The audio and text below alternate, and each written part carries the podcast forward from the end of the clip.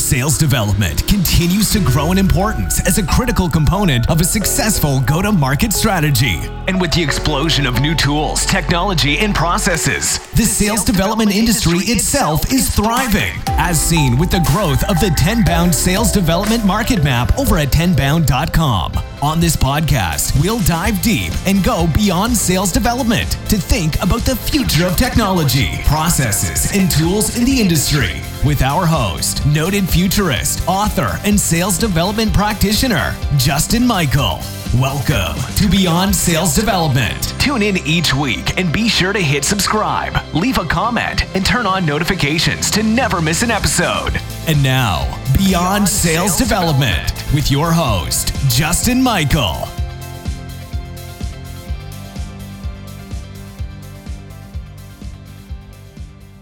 Welcome back to Beyond Sales Development. I am Justin Michael, your fearless host, doing my best William Shatner, blended with Hotel California.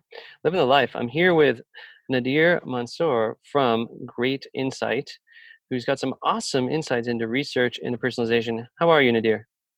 All good. Thank you, Justin. How are you? I'm doing well. Just another day in paradise. So, um, you came on my radar screen because you're building some tech to make it easier to do personalization at scale and research. Can you tell me kind of what got you started on that journey and why you're working on your mission now? Yeah, that's a great question. So I used to, as an SDR for more than three years, go about trying to understand how to best reach a prospect, right? Because I always thought that value based was always the way to go. But unfortunately, when you're dealing with a lot of volume and high sort of quotas and meetings on a given month, it, it made it very difficult to educate myself around the, the company's sort of pain points and challenges. And as a result of that, I kind of circle back around megatrends or what we call megatrends, right? What impacts that specific industry or sector? the thing that I came to realize as I sort of evolved in my journey working at an enterprise uh, SaaS software company called Degreed was educating myself around the company's pain points and needs by reading their 10K quarterly reports, earning calls. And ultimately what happened eh, that led me to become a what I would call SDR thinking sort of individual where I would actually reach out to these prospects with the intent of understanding more about what is it that they're trying to do and challenge those thoughts by asking open-ended questions.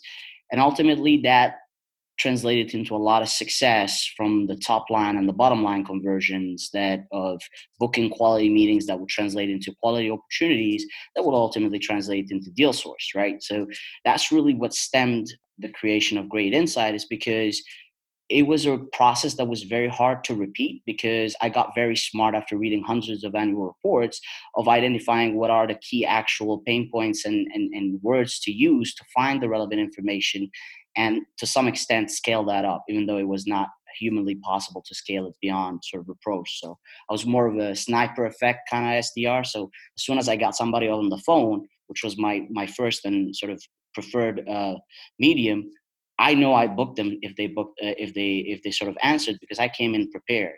So my thought around it was how do I create a repeatable process so that any SDR is able to actually think on his feet and be able to reach out to these prospects with value as opposed to sort of those generic sort of mega trends or or any of, of, of the other things that some SDRs use today. So that, that really how uh, Great SI came, came to be really. It's a great story. So, what is the roadmap for where this tech can go? I mean, when I'm sitting in a platform and trying to write an email or a sequence, there's these little things called snippets that I can put in these sales engagement platforms. It would be great to pull in those automatically. So the software can go out to social media or go in the 10K and 10Q and can serve up to me a buffet of insights and then I can just select them, slightly curate them in. Are you moving in that direction? And is what, in, what is making your work differentiated? Well, that's that's a really good question. So when we did it, I'd like to say that we approached it using the um, From Impossible to Inevitable book from Aaron Ross, where he said you had to go to at least 20 VPs of sales, ask those questions before you build any kind of MVP to learn first. So lean startup in reverse kind of thing. And ultimately, what happened is we gauged up with some SDRs across the funnel. They were telling us, you know, it takes me 15 minutes to find a bite sized content, and then it takes me another 20 minutes to write an email. So, how do I actually get to do all of that? And that led to the creation on our side um, via our integration with Outreach, for example, to offer bite sized content that is in the form of snippets that is relevant so that when you identify a key bite sized content that is relevant to leverage in a given email, by clicking on that, you will then have access to what we call pre-built templates that will aggregate with that snippet that you found so that you are able to as humanistically possible reach out to that prospect in a way that shows that you've done the research and shows that you have been able to articulate in a manner that is less generic and more personalized. So that that's really where the product is sitting at today but the intent around our technology and the roadmap, or as Blue Ocean Strategy uh, puts it well, is our value innovation or end product is to ultimately be able to help with predicting forecasting and revenue. So ultimately, our ability with our machine learning to understand the key snippets that have been working for the business in terms of booking quality meetings that translated into opportunity tracking that is ultimately the technology that we're looking for as we help the SDRs to start to think and leverage that those insights that we that we portray and and and provide to those to those teams and companies. That's fantastic. So you have been an SDR practitioner. What could you build if you could build anything? Let's say you had unlimited budget. Where would you go with this? And talk to me about the sales engagement system of the future because it's always very it's very strong to understand someone who's like been in the arena as an SDR is building the tech and is now going forward. I'm curious where you want to go with this. Like your bootstrap for now. What's what's the plan?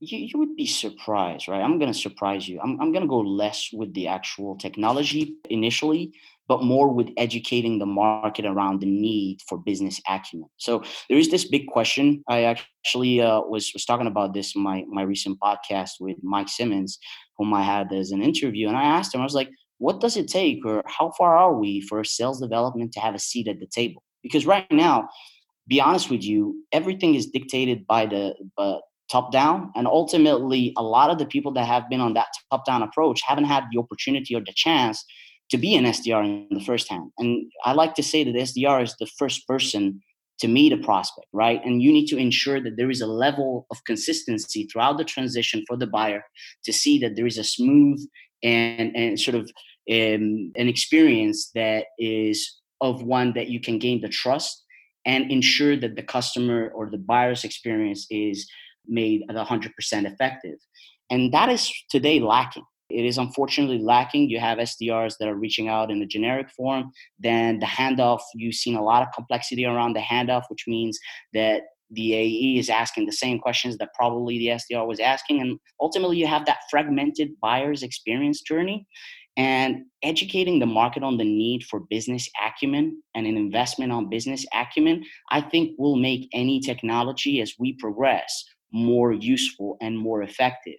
Because today, to look at a substitution of we're going to build more technology, but ignore the fact that these SDRs that are talented need the business acumen. It really gets down to that. So my, if I had something today, would be invest a lot in educating the market on the need for business acumen. Uh, just to just to give you a point, case in point, there is a girl called Valerie Ham. She used GR8 Insight, and ultimately, what happened is, as I was giving her a demo, I showcased her how she would be able to understand the key pain points and the needs, and where to look for that, and how to leverage that on a cold call or in an email and of course, she was brilliant. She was a fast learner. She was able to actually execute on that with clarity and focus.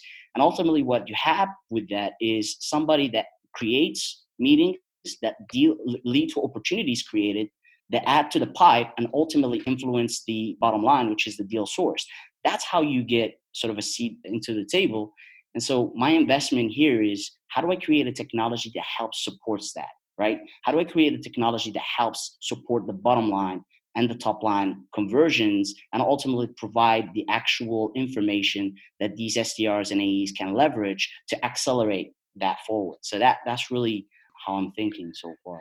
We've had some great conversations, and I think this word acumen comes up, and Tony Hughes has said it, and people like Ian Arino have said it. It's really it's business knowledge or the understanding of the customer's business where in the ceb corporate executive board research is the missing piece that seller didn't understand my business. And when you're writing personalized email and you're trying to open the door the more you can peek in and really understand the vertical right?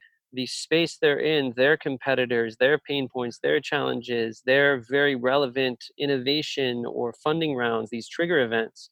And there's been a lot of attempts to build this and surface it to outbound sales teams and then it just kind of falls thud because then there's these spray and pray emails that go out or attempts to just use curly brackets and just have some random easy to personalize like hi first name or you know one facet. How much personalization do you feel works versus what becomes creepy as aaron ross has warned us right Jeremy Donovan says it's about 20%. Aaron Ross talks about if it goes more than 20%, there are creepiness risks. But then there's like relevance, which doesn't need to be creepy personalization. It could just be so spot on to the annual report or something they're putting out in Twitter. Hey, we're looking for. We're looking for data scientists. Well, they have a big data science initiative. Walk me through those nuances because that's hard for reps right now in the field to nail. Some people are spending tons of time and lowering productivity, thinking they need to have hyper personalization and it might be a relevance thing. So yeah, the big question. I, I think that's I think that's a great question, by the way, Justin. And I, the way I formulate it is in two ways, right? The first one, and the reason I said we need to educate the market around the need for investment in business acumen is because imagine the SDR function as a as a as a stock valued in the stock exchange, right? Ultimately, right now you have it at, at a certain sort of level that is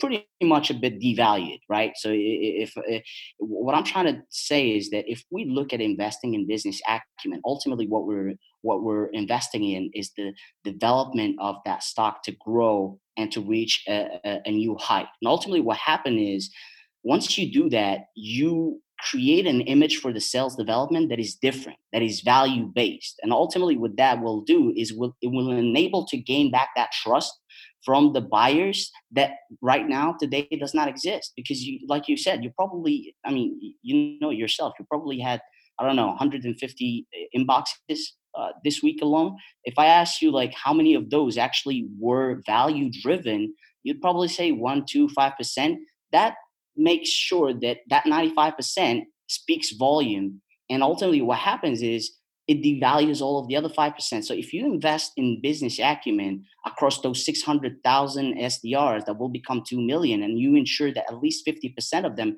do drive value-based approach, what happens ultimately is you hike up the price of that stock and you make sure that every single buyer will listen to you carefully because they know that that's how value is driven. That they know you care about them. They know that you know their business. And i'll give you an example I reached out to a CHRO, right? $12 billion company sits at the board. I called the guy three times, didn't pick up, send him a text message. What do you think I sent? I read the annual report. I listed every single thing that I thought was valuable from the CEO and the board's perspective, because that's where it gets to.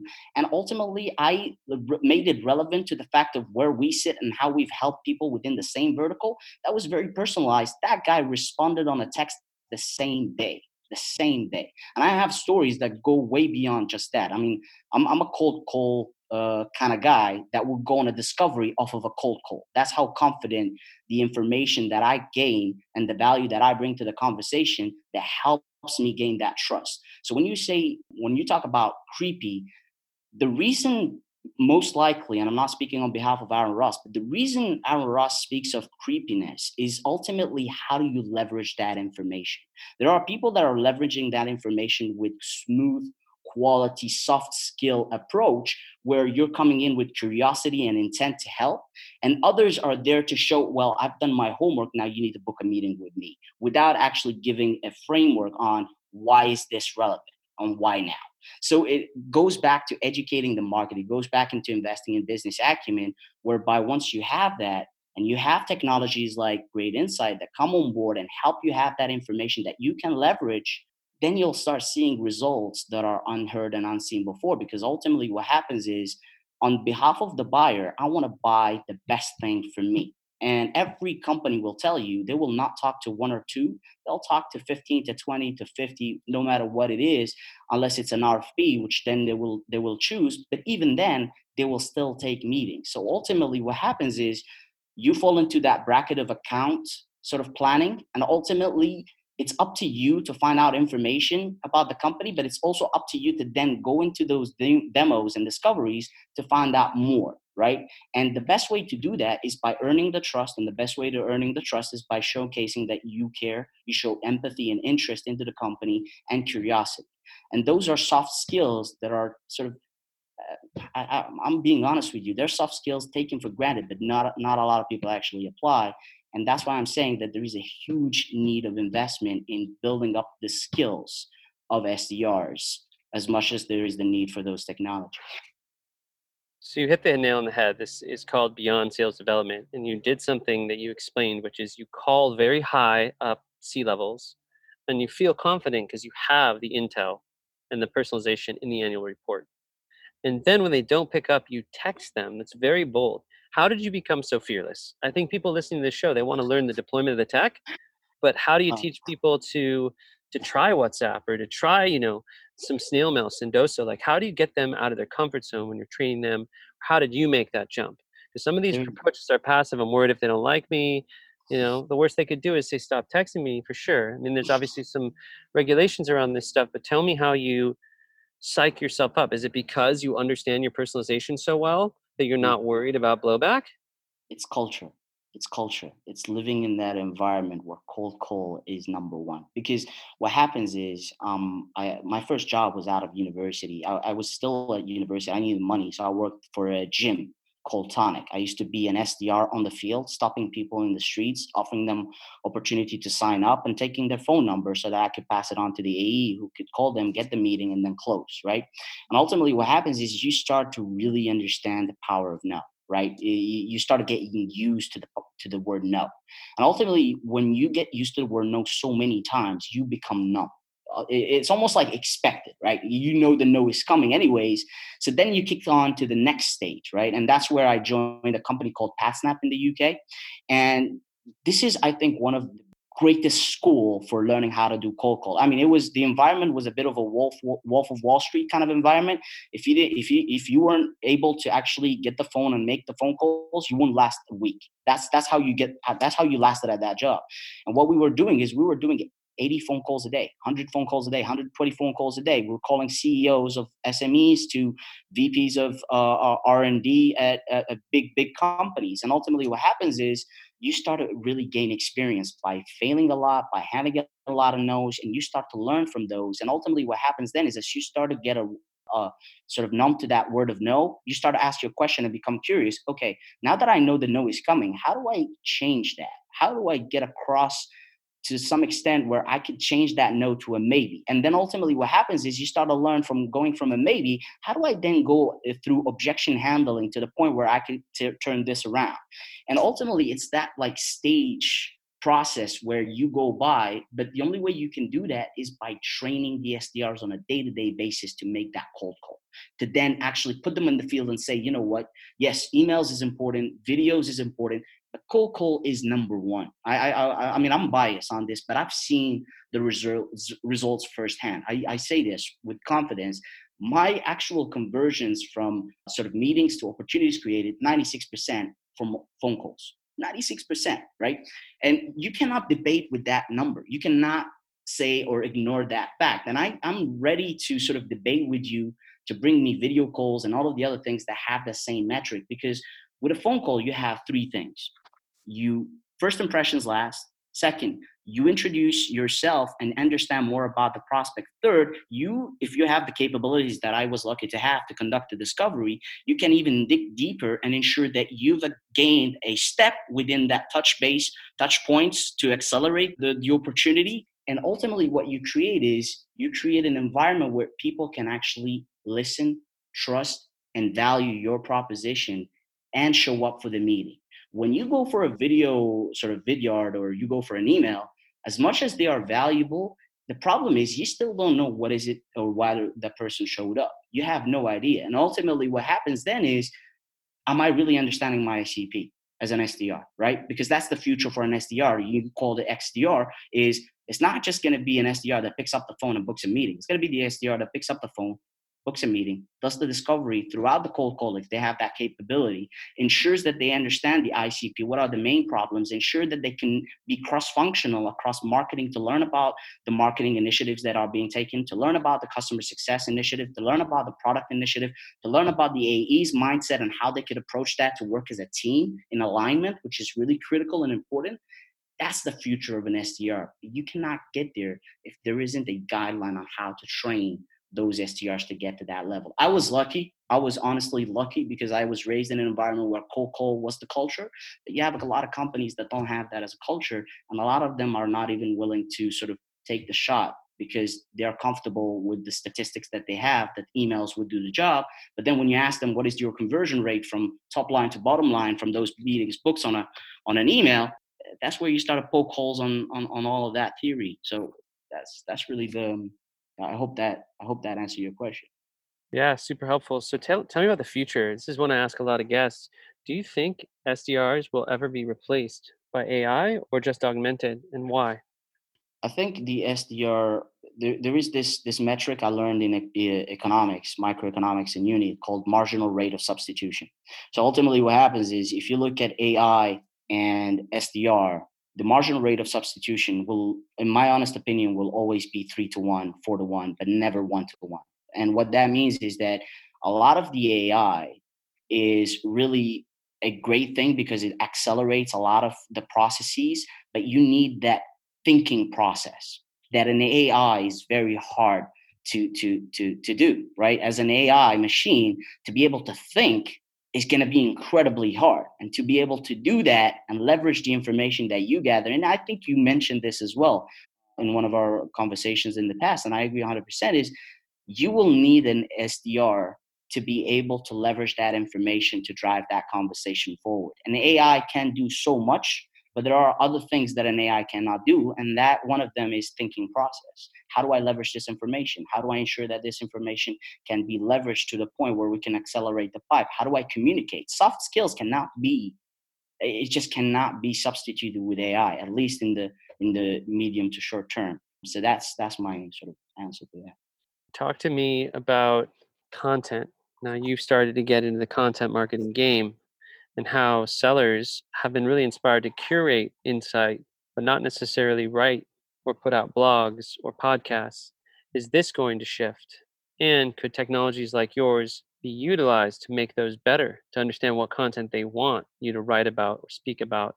You know, it's two separate questions. It's like, should sellers become these content marketing machines? How will they leverage AI to make that more relevant? Right? Because you're putting all this content on LinkedIn and Twitter and the blogosphere is that actually making a sale or you're taking away from doing cold calls can you do both or can you deploy some of your calls as your content let the ai scrape that i've seen all sorts of variations but i want your personal opinion i'm sure it's strong and then where tech could play in I'll be honest with you. I'm more of a versatile, sort of agile person in this in this sense that I'm doing everything because I have to.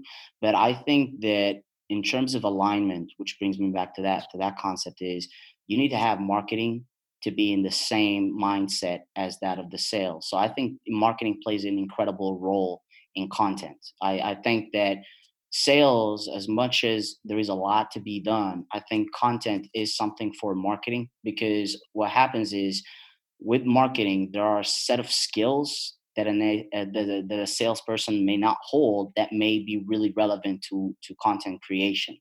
The problem that you see today with content w- within the marketing field is that the relevancy, right? How relevant is that content? How relevant is it to me specifically?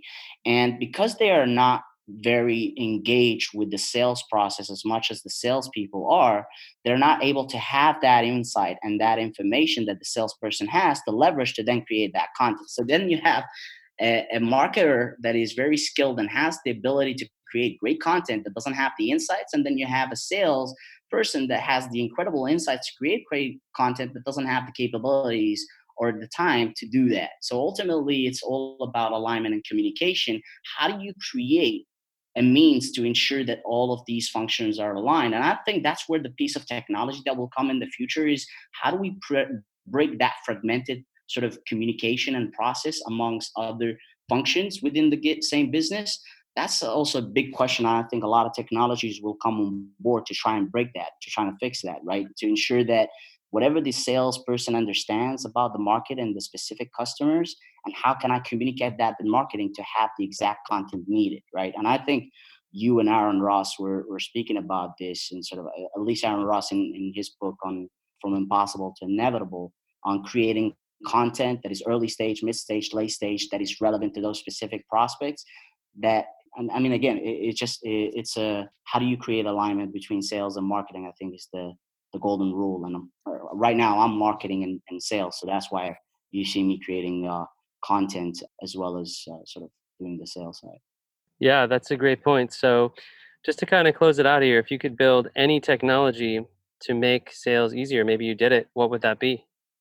I think you it would be it would be a technology that defines process in a way that is adaptable for everybody so that you have a clear handoff, a clear data collection, a clear understanding of where this buyer is in his journey and how we can help them. So I think a, a, a, technology that helps with the process and refine a seamless, engaging, and personalized process for every opportunities and accounts that are being taken on, I think that will go a long, long way in, in, in creating that more solid and and sort of sustainable, predictable forecasting and revenue as we go forward. And clearly, GR8 Insight is one of those drivers that helps influence that, but is not the whole sort of equation for sure.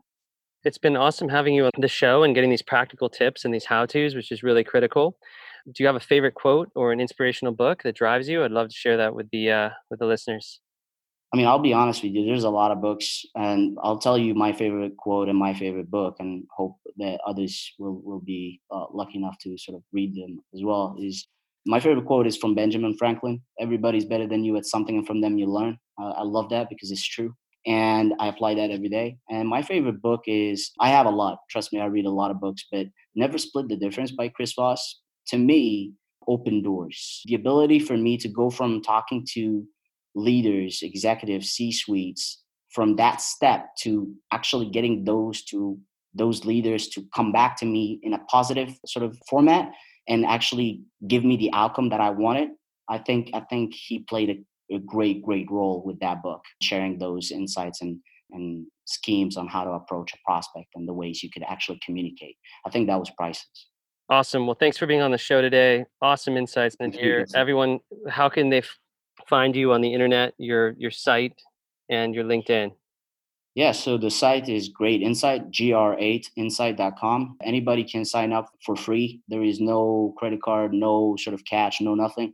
Just use it. And uh, all I look forward to is hearing that they were able to book meetings and they could just connect on me with LinkedIn, Nadir Mansor. Yeah, that's it. You got it. Thanks again, Nadir. Have a great one. Justin, you too. Take care, Chief.